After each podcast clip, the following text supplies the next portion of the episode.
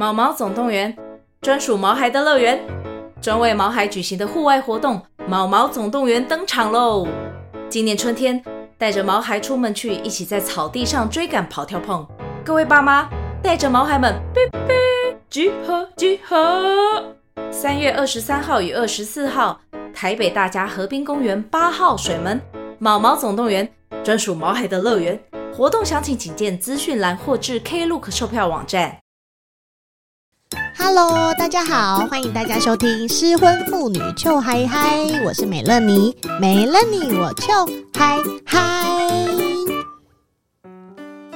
如果我的小孩是同性恋这个主题呢，其实之前美乐妮有做过，但是因为那个只是假设性问题，毕竟我女儿还小，现在才八岁。所以，跟实际上，如果真的发现我的孩子是同性恋的时候，可能还是会有一些反应上面的差别。因为节目有很多听众是爸爸妈妈。所以这个问题很有可能是你们未来会面对到的问题。那如果以后你的小孩长大了一点来跟你说他喜欢的是同性的对象的时候，我们该怎么反应会比较好呢？我们要怎么样跟孩子说话才能让孩子敞开心胸的跟你聊呢？今天请到大家喜欢的来宾 Judy 还有 Simon 来了，Again，Hello，我又来了。因为 Simon 其实是小 gay 嘛，你是什么时候跟妈妈出轨的？哇，正式出轨应该是在升大学的那一。嗯就是暑假，高三升大学的那个暑假，真的要正式的话，对对，对，正式出柜是不是？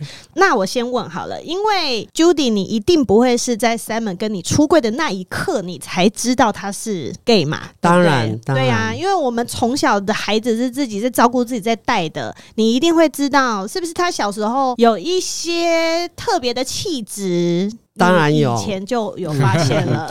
嗯，我大概在他小一、小二，嗯，我曾经问那个 Simon 的导师说：“哎，为什么我的小孩怎么感觉好像不太像一般男孩子一样，喜欢玩男生的那些比较阳刚的机器人呐、啊？对对对对对对，对，那，那些东西。嗯”就觉得，然后老师总是回答说：“哎，这个年纪哦还小，比较中性。哦”那我当然我也觉得我，我我希望是这样子，嗯，所以也就没有太放在心上。嗯嗯，可是隐隐约约，大概如果这样回想起来，嗯，大概在他小学那时候，我就有觉得怪怪的这样子。好，那我们来对照一下说法。下面你是从小就觉得自己是喜欢男生的吗？嗯，还是你也有喜欢女生过？我觉得真的喜欢女生，只有那个在大概小学四年级的时候，就是你知道，可能我跟某个女生走的比较近，然后班上的人硬班们说是班队这样子。哦，只有这种。对。可是那你对女生是有好感的吗？就是看到她的时候，肚子里面会有蝴蝶吗？不会，就是姐妹。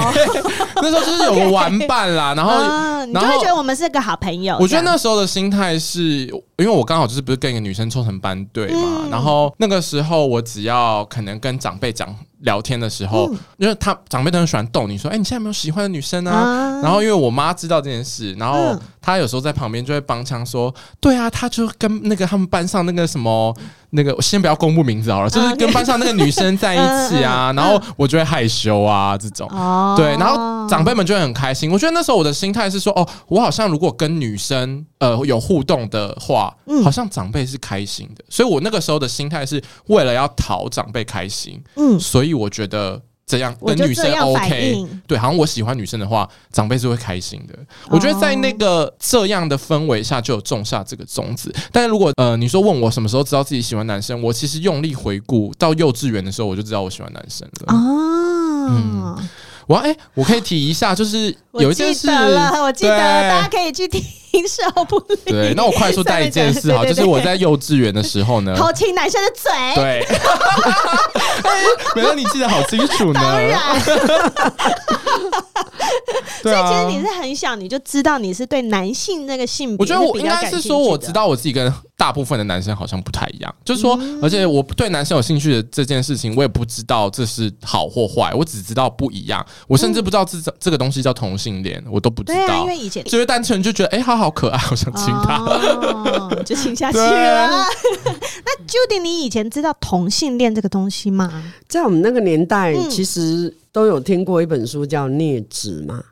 白先勇的那个，嗯、我们大概就是从那里知道说，哎、欸，有男生喜欢男生，而且那时候好像听过，听说，呃，台北新公园有一些这样子的人，他们称为什么什么玻璃玻璃玻璃圈，老玻璃还是什么？他们那个玻璃圈之类的，我们大概有有厕所不要去，有耳闻这样，所以我没有没有，我们不会去台北新公园，因为那边就是那一种，对，我们就是可能那个年代觉得同性。恋的印象就是那样，对，就觉得那个好像很阴暗，嗯、很不 OK。可是说越不能去，我就会越想去，所以我高中的时候就有去过。太险，太险。对啊，嗯，那呃，因为刚刚有说 Judy 一定不会是在 Simon 跟你出柜那一刻你才知道，那你第你意识到他喜欢男生，应该不是说意识到，而是我们在他国二的时候。嗯。然后有一天，爸爸在看电脑，那时候电脑嗯，好像还是波接时代，嗯，对对，所以他也不会藏，应该说不太会藏那些档案、图片档。那个时候我们是家人之间是共用电脑，对，然后都这样啊。然后爸爸就看到一些男男的图片，因为大概连影片也没有吧，那个 年代。吗？也是，然后然后很多量很大，然后爸爸说那 而且量很大。对，爸爸就叫我看我这，嗯、我我们两个就是傻在电脑前。对，然后我们就是沉默。后来我们就决定暂时不去谈论那个问题，因为那个真的是对我们来讲太可怕，因为那是未知的。所以你们就是先装我我们当做说，嗯。青少年会好奇，在探索。当然，我们我我们现在说真的啦，怎么会只有看男男没有？我想说，哎，怎么没有男女？我只是里面 OS，然后我只是觉得说，好了，青少年都会看什么 Playboy 什么的那些，会丢在，可能是点错链接，对对对对，男女不小心看到男女，那个时候的借口的确是这样，没有错。你还，哎，就说你知道那个色情广告就跳出这个啊，哦，所以你有发现爸爸妈妈有看。到你在看是不是？人家说那时候他们就过来问我嘛，所以我给出的理由是这个，嗯、所以他们也没有逼问我，了他们就是要说以后不要看这些。嗯，我我们没有特别做什么反应啊，因为的确。嗯在国中生或高中生、青少年时代，荷尔蒙作祟什么的，他会做出什么怪异的事情，嗯、我们都很难预料嘛。有一个专业的心理名词叫移情作用。哦，对，okay、所以那个时候我们就是没有做任何的动作。嗯、然后那一段时间，我不是在带那个弟弟去看那个医生，因为他 A A D H D 对。对然后都都要常常去门诊。嗯，那有一天在诊间的门口，嗯，就贴了一个什么呃那个性取向的咨询。嗯，那我我我就想说，哦，好吧，那我要不要顺便问一下？问一下。然后刚好就看那个医生，那个医生超好的，很 nice 的一个医生，贵人。真的是贵人，然后呢，弟弟的那个门诊看完了，我就说，哎、欸，那刚刚门口有贴那个，那我可不可以问？然后他很有耐心的听我讲完一段话，比如我说他几，他小时候就喜欢女生的东西呀、啊，然后呢，他怎样怎样，然后我有我我只是在怀疑，我不确定，那我要怎么办？医生就说他就是，他不会这样讲，那医生对啦，那医生很专业，他就说，哦，妈妈，我听你这样子讲，吼。好像不是一般所谓青少年那种同性之间的友谊。作用，对，他觉得看起来不像是，他不会像你刚刚讲，他一定话比较拐个弯，拐弯讲，那刺激太大，那我就说哦，那听起来就好像偏是嘛，嗯，那我就说，那我该怎么做？他那医生就说，如果是的话，就是说，通常他们这样子的孩子，你根本没有办法去逼他做什么或决定什么。嗯，他那时候给我一个观念，就是好像他自己也需要一些探索的时间。嗯，那我们做父母的，就是只能在旁边，嗯，陪伴。然后你也没有办法问他什么样，因为你问的结果，然后呢，他还没准备好。对啊，如果他是，他承认他是，那又怎么样？嗯，那你打算怎么办？对，然后如果他不能怎么办？对，然后他也不清楚。大家都不确定的状况下，嗯，所以我那时候做了一个决定，就是说，哦，好，那我自己来探索。嗯，我的习惯就是我会自己去找资源，对，对，对，反正就是就是刚好有那样的机缘。我记得那时候医生有，你有跟我讲说，医生有提说，就是也许就算你的儿子真的是所谓的同性恋也好，但是。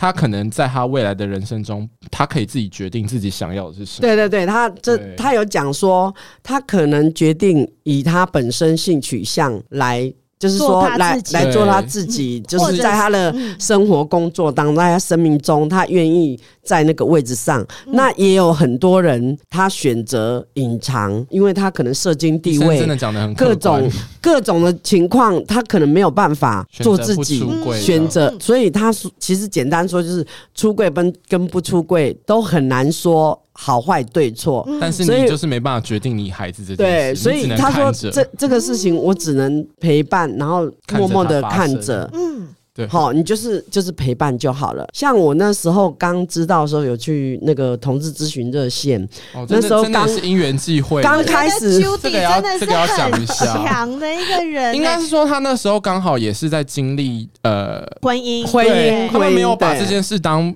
很严重的事情在讨论，是因为到上一集，是是是是，可以回去听一下上一集，对对 对，玫瑰同龄眼。那因为那时候我也正在做处理婚姻的去留嘛，然后我就去上课，然后甚至在那个机构就直接当职工，生命线的机构，对对对，类类似生命线的机构。然后后来当志工，有一天。我接到一位跨性别朋友，我那时候还不懂什么叫跨性别，什么叫阴阳人，太新了，那个完全都不懂。对，那个在二十年前，嗯、那时候那个个案来电的时候，我才讲没几句话，他说：“他说老师，我觉得我不舒服，我想要挂电话。”然后他还很礼貌的跟我说他要挂电话，嗯嗯、电话挂了之后换我受伤了，哦、因为觉得我怎么我不是要来帮助人，我怎么会让一个人伤害到的？嗯、我就赶快翻，因为那时候没有像现在有电脑啊那么方便。嗯、然后那时候我赶快手册啊书啊，赶快翻那个那个手册，就翻到同志咨询热线。对对对，怎么处理？就是只有看到一个叫做 同志咨询热线，赶快打去求救，换我求救了。那然后我打去。那个我我记得是志伟接的，那时候他的外号叫嘟嘟，嗯、然后他就跟我邀请说，哎、欸，我们有那个同志父母的座谈会刚开始办。那一年刚开始办，就邀请我说要不要多去。我说我想要多了解同志这一块，因为我在接线的时候，我怕会伤到别人。嗯、那伤到别人，等于我自己也会很愧疚啊，啊也会很自责啊。嗯嗯所以就这样子展开了在同志热线的一个接接着刚刚医生讲的，嗯、就是我们两个就像平行线，Simon 就是去。探索探索他的自我认同，然后我们就学习什么叫同性同性恋，很多很多都是我们没有遇见过，我们不知道那个是什么，因为我是异性恋啊，我们怎么会知道同性恋同志都在干嘛？他们是怎么谈感情，怎么做爱，怎么去喜欢自己？他们怎么会知道自己是或不是？嗯，这些问号太多了。我相信所有的父母遇到这件事都是也是一堆问号，真的会会会有点彷徨，会惊。慌失措，你会不知所措。像 Judy 这一辈的人，可能跟我爸爸妈妈一样，就是嗯嗯就是我们上一辈的长辈们，嗯嗯他们并不了解，他们并没有被教育。同性恋是什么？不像我们这一代，或者我们下一代的小孩，其实他们现在资源比较丰富。对，现在已经会告诉你说，男生会喜欢男生，女生会喜欢女生了。以前没有，以前会告诉你这是一件不对的事情，是，那这是一件不正常的事情。所以其实大部分的长辈们，他们听到说我的小孩同性恋，那就觉得我的小孩坏掉了。对，而且觉得对对觉得好像自己失败了。对，我觉得更可更可怕的是，父母会责怪自己，尤其妈妈。我觉得这太是因为我上纲了？是不是因为我离婚？嗯是不是因为我怎么我没有把他？照顾好？对是不是因为我从小没有关心是是不是他从小我没有我没有把他好好的变成很阳刚的对男所以他？走歪了？对，怎么会是怎么会是这样子呢？嗯所以，所以我觉得这个部分真的，呃，说信也信，说不信，就是我们很早就去探索这一块，嗯，不像我在呃同志父母热线那边。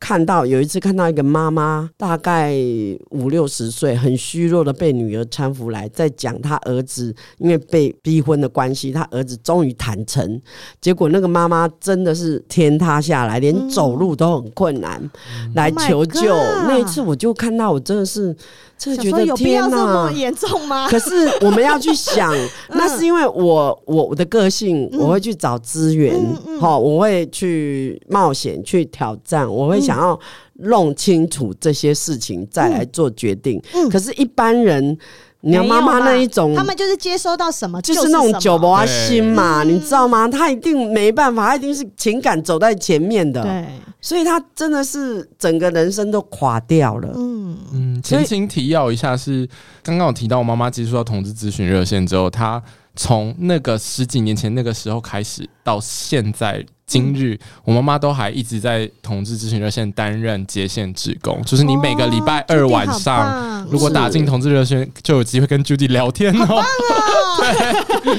对，你每每个礼拜二才会才会遇到说刚刚那个就是六十岁的那个被搀扶着进来的妈妈，对，也也有陪伴很多啦，就是我们也会去陪陪伴这些妈妈们，大部分都是妈妈啦，因为爸爸都不肯承认。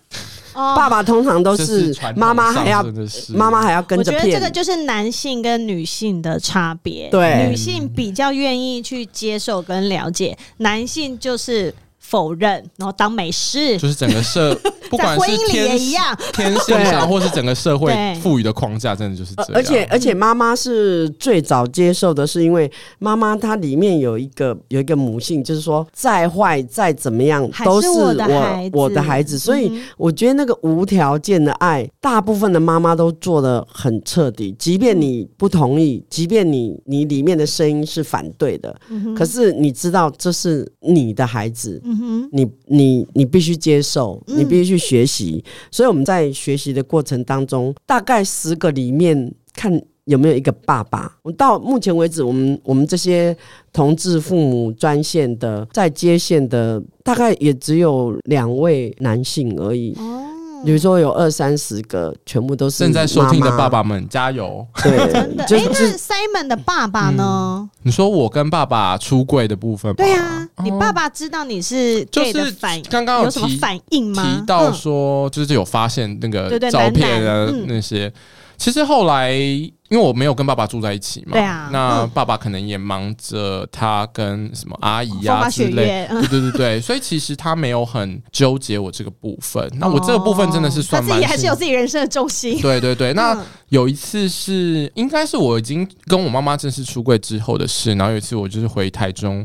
呃，去看我爸的时候，嗯，他带我去跟他同事还有他同事的女儿去唱卡拉 OK，就是 KTV 这样，感觉是一个相亲的局耶。嗯，我以为是，结果不是。哦、我觉得这一点我还蛮，反正我就先继续讲故事哈。就是，啊、就是我们唱完之后啊，我我其实我有发现那个女生的性别气质是比较很像现在所谓的就是 T 这样子，哦、对对对，就比较男性化的女生。嗯但我也不以为意，反正就是大家一起唱唱 KTV 而已。嗯、呃，因为唱完 KTV 之后，他就要送我回去搭车回台北这样子。嗯、然后我记得在搭车的路上，他就跟我说，就是，哎、欸，你知道吗？刚刚那个女生她是她是喜欢女生的这样子。哦，我就说，哦，我知道啊。然后他就跟我说，我觉得这种事情没什么大不了的。然后我就直接在车上大哭。哦，对，嗯，就是他算是知道了很长一段时间，可是我们没有那么频繁的联络，但是他用。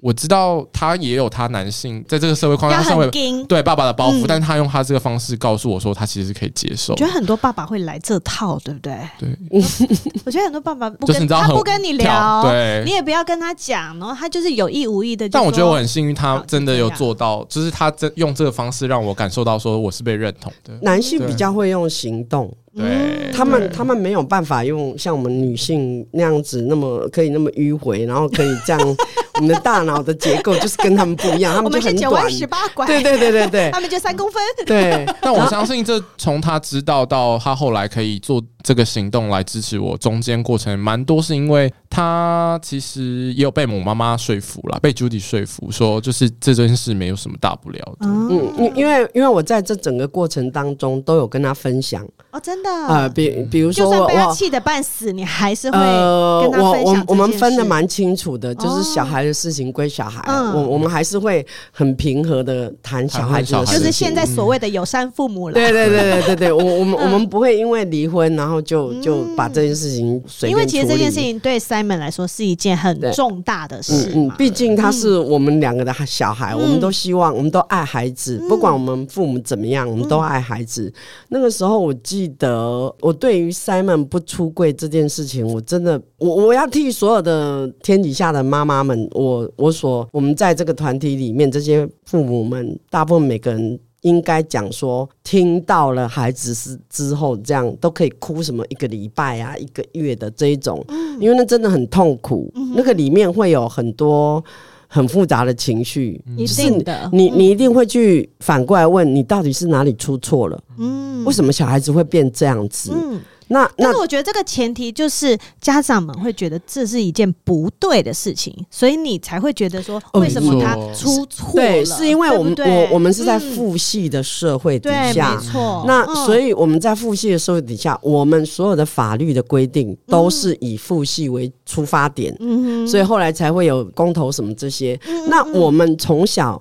也是被教育，是啊，一男一女才是才可以结婚，对不对？然后你才可以生孩子，才可以报户口，就是对，才可以成为父母。蛮不了解，对，所以我几乎我们那，就是这一些同志爸妈们，几乎都是经过很惨痛的那种阴暗期，自己只能以泪洗面，而且会否定自己，非常非常的否定，甚至他都已经走了十几年了。有一天，有一天有一个妈妈，也是我们的志工，然后。他女儿好像在国外嘛，然后他们分手嘛，好像在一起很久分手，然后这个妈妈还跟我讲说，我觉得是不是因为我的关系，我没有把他处理好，让他就会回又会回到那个自责，责怪自己，然后让女儿这么受苦。妈妈很容易这样，真的都已经三十几岁的孩子了，对，所以所以我我我才发觉说，并不是每个妈妈都会像我这样子这么理性的。去找资讯，真的太特别了。对，就就是就是，我觉得是因为妈妈一直在成长，一直我觉得这点就是跟大部分父母的差距，真的是在说。他尽管已经到了一定的岁数，工作也很稳定，然后生活也是已经蛮 OK 的，可是他还是不断的在学习，不断的在学习新的事情，真的在长大。而且像他题外话，就是他最近去，因为我妈妈的心愿就是希望他之前没有完成大学学历，他最近报考了空大，然后开始上课。哇，昨天开学了，非常以他为荣，好棒哦！对，真的是活到老学到老的最佳典范。因为就就觉得好像生命里面，就是说我们反过来。看，我都会跟这些爸爸妈妈，就是刚发现的这些，跟在电话中会跟他们嗯协谈的时候，我会跟他们讲说：你怎么知道这个不是礼物？我们先不要定，但是我也是要同理他，也是要让他哭啊，也是要让他难过，只是说稍微让他知道说这边有一群人。我们站在这里，我可以在你这里跟你讲电话，表示我已经历经了二十几年，我都好端端的，就是我们不用讲很多，就是给他一个下来。对，但是但是你对于那个感受天塌下来，就像那个地震一样嘛。嗯、你你当时还是很慌嘛？对对，你还想我到要躲到哪里？我到底要干要要怎么应应？我要逃出去还是？是一个当下你是反射的一种反应。那那我我觉得我可以分享的是说，让我比较心疼的反而是 Simon 出柜这件事情。哦，对，我我真的觉得很让我觉得很很心疼，就是说我都已经准备好。等他出柜，因为准备了六七年了。说你们两个人是平行线，各自在做各自的。刚刚就是有提到说，就是做各自的功课嘛。那我的部分就是。尽管我被发现这件事情，嗯，呃，我记得有一次，就是除了刚刚前面看到照片那件事，有一次，因为我们家还是共用电脑，就是我搬回来呃台北之后分父母分居之后，然后有一次我也是呃在用电脑嘛，然后就是可能在看一些比较十八禁的东西。OK，虽然我那时候才国中，但是我相信天底下所有的男生国中就在看。对啊，对。然后呢，我那时候就看到一半，然后我就是你知道，就是去上一下厕所，嗯，然后上厕所回来，因为我妈妈的工作有时候会需要用到电脑，她那天可能刚好有一件事情要处理，我只是去尿个尿，你知道，可能一一分钟就出来就发现我妈妈坐在电脑前，然后我那个视窗只有拉下来而已，嗯，所以她就说她要用电脑，然后我就哦哦哦哦，然后我就很尴尬，就想说完了被发现了，但是我妈却没有来跟我对质这件事，所以其实我后来就。我也是自己骗自己说哦，他可能不知道，假装没事这样，但是他其实一直都知道。然后我觉得对我来说真的是蛮纠结的是，就像我刚刚提到，呃，小学的时候，其实我认知到说，呃，我去喜欢女生的话，好像是符合社会的期待。那我妈妈她已经经历过她的离婚，她是她还要养小孩，什么她很累很辛苦，这些我都知道。所以我我那时候会觉得说，我不想要再把。一件更从对，我不想要。如果我出柜了，他是不是会很更难过？这件事对他来说会不会很打击很大？我不确定。嗯，所以我会一直把这件事放在心里面，有讲出来。有很大的一部分是这样子。所以呢，那时候。我就是想要借故啊，看新闻啊，啊有在讲到同志的新闻议题呀、啊，什么同志游行什么之类，或者是什么什么社会新闻。然后那时候我们一起在客厅，我就问他说，就是广告的时候，我就说，哎、欸，那如果啊你是那个小孩，你会跟你爸妈出柜吗？嗯，然后他很坚，我斩钉截铁的、很迅速的反应说不会。然后我我我问他，我说为什么？嗯，然后他竟然回答说：“我不想要让我爸妈伤心。”我那时候真的是很很纠结，很心疼。你说你那时候冲到房间去哭，因为他我知道他同志这件事情，因为就还没有百分百确定，所以我还没那么难过。最难过的是，我都已经知道，嗯，八九不离十的事情，可是是我们怕他。就是受伤害，结果变成是我的孩子怕我受伤，嗯、是这一点让我很揪心。我懂啊，很难过，真的很难过。我相信蛮多小孩子选择不出柜的原因，蛮多都是。希望不，爸妈不要伤心。他们觉得爸妈会伤心，但是为什么你们会觉得爸妈会伤心呢？因为我会觉得，如果今天我女儿是这样子的心情，我一定跟 Judy 一样超难过。应该说，在我那个年代，同性恋还是一件蛮负面的事情，很多新闻媒体报什么同性就是毒趴，对啊，还什么变态啊。所以其实，在当时的时空背景，你会觉得，你如果承认的话，你就是一个负面，我就是一个不好的人，我就是让爸妈失望。就是其实，在那个时候，我觉得我妈妈是比我走的还前面的。她她其实比我更了解什么是同性恋，她比我了解说同性恋其实是很 OK 的。我对我那时候的我来说，我觉得我的资讯量还没有大到说我可以完全认同这件事，甚至连我自己都会觉得说，也许我可以。再喜欢女生，也许就没有这个问题了。哦、其实我自己也有挣扎过。我记得那时候，那时候我在我们每周每个月都会一次去同志父母热线嘛，嗯，然后就是去同志咨询热线，然后有父母的聚会，就是聚会完了会去咖啡厅啊怎样？我就记得有一对。Couple 女生嘛，哈、嗯，女同志，听我讲完之后，因为我我们是站在比较陪伴嘛，不会去干预。嗯、那时候还没出柜，嗯、然后我记得那个那对女生在我面前哭得很惨，她说：“Judy，我多希望我妈妈是你。”嗯如果妈是你多好，因为可能他们有试图要去出柜或干嘛，但是妈妈，然后他们就很反应很大对。但是对我来讲，我孩子都还没跟我出柜呢，我也多期待我孩子跟我出柜。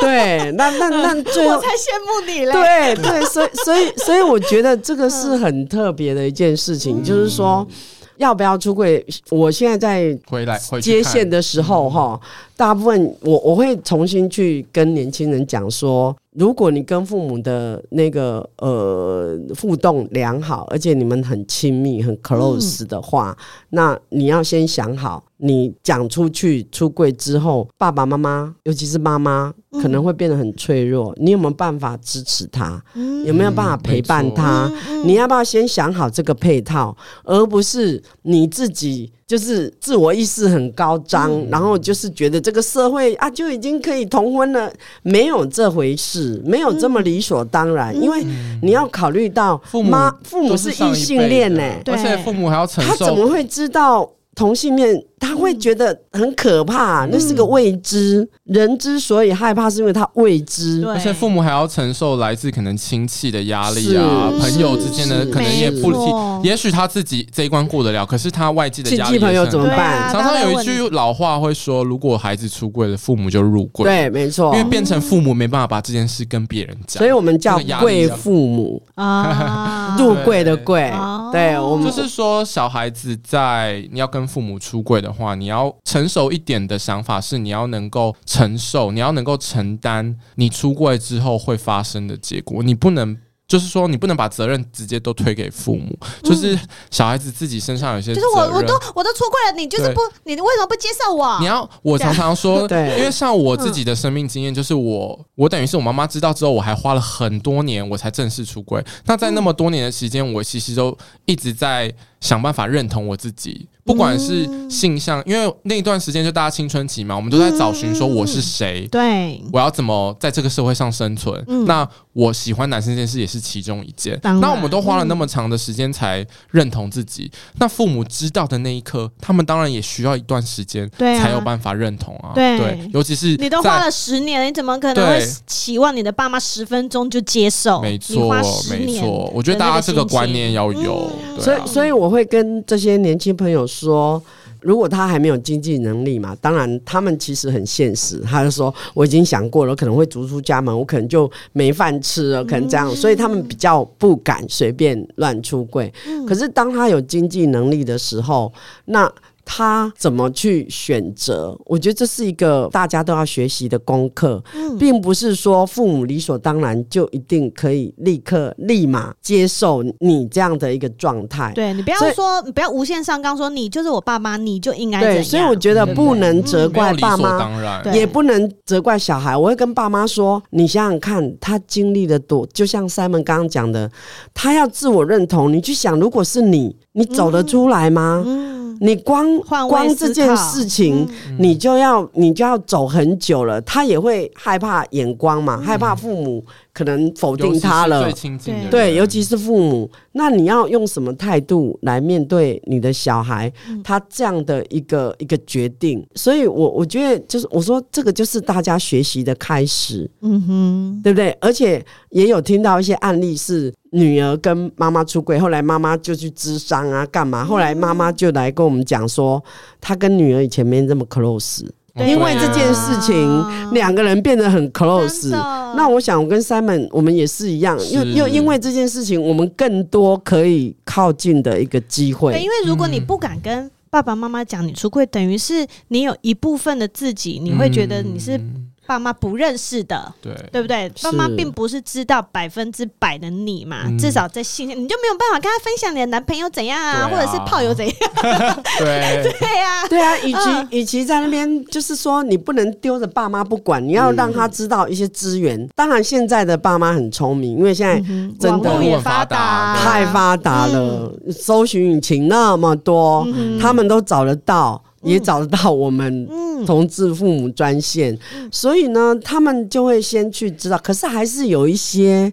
我们不能排斥我这个年代的人不喜欢用电脑，嗯、他不会去搜寻，不太懂得怎么去对他不知道这些资讯的时候，嗯、他会很茫然。那你这个小孩，你要出柜前，你有没有这些资源？起码你可以提供资源给爸爸妈妈，嗯、让他让他去学习。嗯、你不要就是叫他一定要接受你，因为他不懂，他怎么接受？接受与不接受不是重点，嗯、而是爸妈能不能认识认识这个区块。没错，我觉得这个区块就是。即便现在什么父母同婚，可是哎，是把人刀的代志，高啊下面关呢？我干嘛要去学？很多我干嘛要去了解？因为很多爸妈的态度可能就是好啦好啦，不会那么衰啦，我不会碰到啦。或者是啊，反正现在同婚没关系的啊，别人家同性恋也不关我的事啊，我的小孩不要就好了。对，很多人的心态 哦，就有有一件很心酸的事情，我最记得那个有一个妈妈那时候。女儿大学刚毕业，然后被出柜，然后想说怎么不回家？原来要去跟女朋友住。嗯、然后那个妈妈就很坦诚的告诉我，她说我还在 FB 那时候，美国通过全国的同婚的时候，嗯、她在那边大张旗鼓，然后说如果是我的小孩，嗯、我吼一定也会接受。嗯，她说我现在才知道。没那么容易，嗯、我很痛的是，我那时候这样，我女儿竟然顶我，妈妈，你那时候不是接受吗？嗯、你你现在怎么会这样子呢？嗯，所以你即便你知道你认同，跟实际上还是跟跟那是你的小孩。那是完全天差地别，所以不要讲的这么轻松。那是要历经多少的辛酸血泪，就是当你决定要出柜的时候，你要做好这个心理准备。你要先让你的心心智是坚强的。你如果连自己都不够坚强，那。当你父母如果有一些不接受的反应的时候，你要怎么能够承受？对啊，然后你可能又马上退回去了，嗯、然后你们亲子关系可能就变得比以前更差了。啊、嗯，甚至可能一辈子不说话了，甚至很多人就是直接搬出去了，因为他拒绝沟通嘛。嗯、因为如果你你你父母的态度是是让他觉得受伤，没错。然后那可是你这个小孩，你也没有去同理到。父母为什么会这样？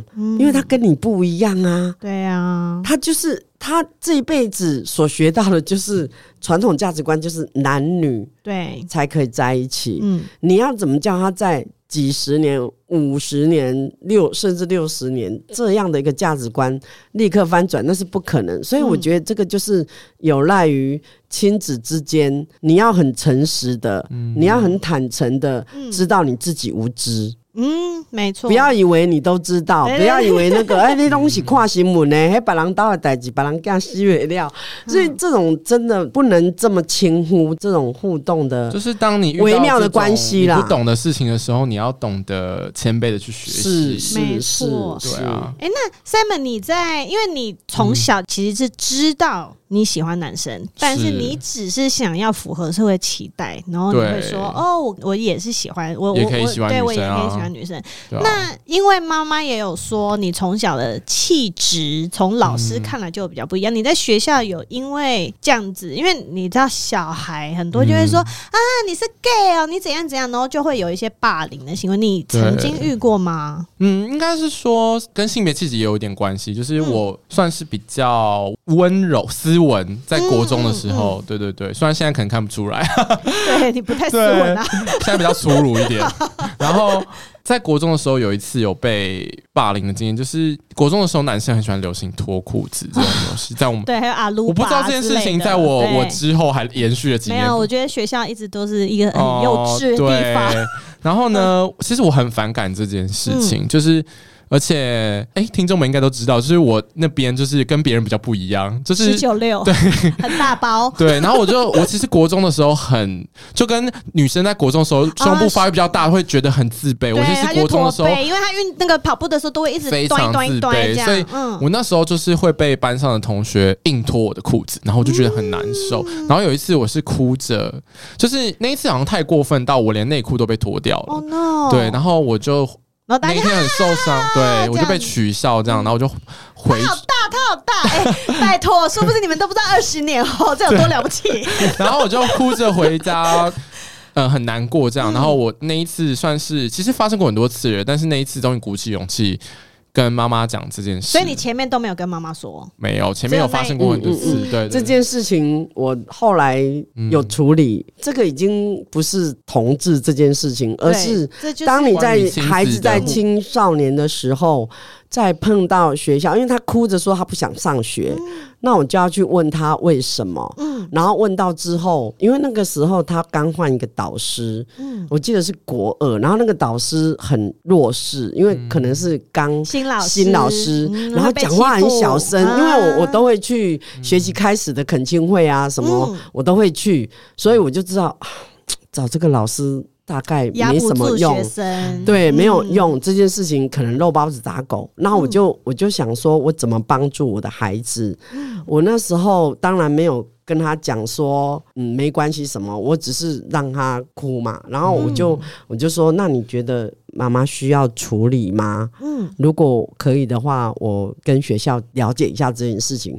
我有先问过他，我有问过他，然后他同意，因为我必须让他同意说他需不需要我帮忙处理，那他愿意，他说好，妈妈再出手。对，然后 我觉得这点蛮重要的，因为可能有的父母一看到孩子如果可能被同才欺负或霸凌，就觉得说我一定要出手，然后也不管孩子的心情，就直接出手了。那我觉得对孩子来说，可能还就会觉得说，哎、其实。有可能二度伤害哦，对，有可能二度伤害，有可能，有可能你说那些孩子被记过之后，那些被记过的人就是挟怨报复，对，那真的会造成二次伤害，所以那他会变成说，以后如果有问题，我都不敢跟父母讲了，因为你只会把事情搞得更杂。我就是怕这样子，所以我我就小心翼翼处理。我就天哪，Judy 真的是一个很深思熟虑的人呢，你知道吗？因为我都跟我女儿说，我说如果你在学校啊，因为他们现在毕竟是三年级的，有一些就是你他从一二年。级就会开始欺负人的小孩，会会对，然后我就会说，如果你被那些人欺负，你就先揍回去。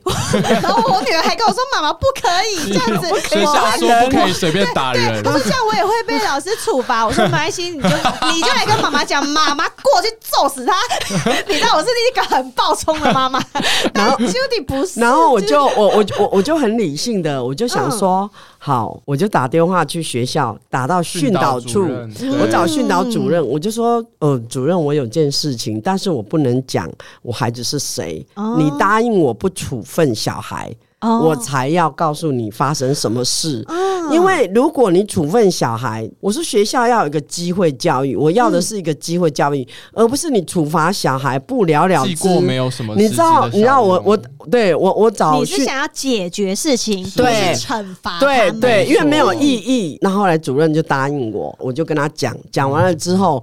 导师很快打来，就说：“妈妈，我叫那些爸爸妈妈来跟你道歉。”我说：“爸爸妈妈为什么要跟我道歉？又不是他们做的，嗯、是他们的小孩。嗯”我说：“我不接受，我要学校做的事情是你要去告诉孩子这件事情是不对的。”我就跟主任说：“你有没有听过以前在我们那个年代有一个学生就是开玩笑，然后同学要坐下去，他把他的椅子拉开，嗯、结果他。”就整个坐到地上，后来就对这个我们都听过，这是这是新闻嘛？哈，那那当时我就这样讲，所以我说我们要教学生，要教孩子说什么叫做开玩笑。对我儿子来讲，他的直觉就是不舒服，嗯，就是受伤。可是他的同学也有人是哈哈大笑就没事了。那所以后来我我处理的方式就在后来他就是智商是辅导辅导老学校的辅导师问他说他他想要怎么样，他希望怎么样？我就是希望那些同学不要再对我或对其他同学，然后对他跟他道歉这样子。那后来隔了一段时间，我又问 Simon 说：“你在学校这件事情之后？”因为我怕家人报，我说你要相信妈妈有能力。如果你有碰到那些同学再回过头来欺负你，你告诉我，我不惜给你转班转校。嗯，他告诉我说，他一定有办法把事情处理好，一定要相信。我要让他相信。那他这次做的事情，就会让我很相信，说只要我遇到困难，我妈妈一定会尽全力用她的全力帮我解决任何问题。这个故事好感人哦！你快要碰到了哈。对呀，对呀，因为我觉得身为爸爸妈妈，你一定是爱小孩的，但是有的时候，因为我们也是小孩生出来，我们才在当父母，我们没有，我们生出来就知道怎么做，一定都是天生的，一边做一边学。那我觉得，身为爸爸妈妈，如果你是真的爱小孩的话，其实我们最大的愿望就是可以当一个接住小孩的家长，是，对不对？那你要怎么接住小孩？其实像我之前有一集也是在聊说，如果你的小孩遇到了性骚扰。你该怎么回应他，会让他愿意跟你聊？那我觉得今天 Simon 跟 Judy 讲的例子也是，不管你是想出柜，或者甚至你刚刚提到在学校被霸凌，嗯，其实我觉得这中间最核心的就是你要怎么样平常跟你的孩子保持一个畅通的说话的管道，没错。然后爸爸妈妈真的不要反应太大或太剧烈，然后太急着否定小孩，是真的，因为小孩。再小，他也有自己的意见。对啊，嗯，对不对？我觉得就是你跟孩子是站在一个同样的平等的位置，嗯哼，你就会去知道说你该怎么处理。你不要变成你是大人，你的你拿你的权威去压他，然后你用传统价值观说没待机啦，啊那嘿那我虾米啦，就是被人家小孩这样开玩笑而已，同学没有要干嘛。所以我我觉得，如果你没有尊重他的主观感。感受，因为不是每个小孩，因为我我很清楚我的小孩他经不起这样子，嗯、我怕永远落下伤痕。嗯，所以你不要小看这个。为什么说家庭会使人受伤？有的时候就是就是会这样子。最亲密的人反而是会害你有最深的伤的人。常常都是最亲密的人才有机会造成伤害。是对啊，是是，是。好，为什么要避免？那我们真的很谢谢 Judy 还有 Simon 来。我觉得身为一个妈妈，我觉得在 Judy 身上学到好多，很开心，真的是好有智慧的一个女人。就是分享。播出来之后，一堆人抄完要你出书啊！对啊，再说吧，再说吧。对啊。好啦，那我们今天就先聊到这边。希望大家都可以当开心的父母，也可以当开心的小孩，嗯、好不好？OK，谢谢，让我们有机会分享。谢谢，谢谢美乐妮。好哟，那如果你喜欢今天的节目，就帮我订阅，还有分享给你觉得需要的朋友。那如果是用 Apple Podcast 在听，也欢迎给我五颗星星，然后可以欢迎追踪失婚妇女的 IG 上来跟我聊天。那我们今天节目就到这边喽，下次见，大家拜拜，拜拜，拜拜。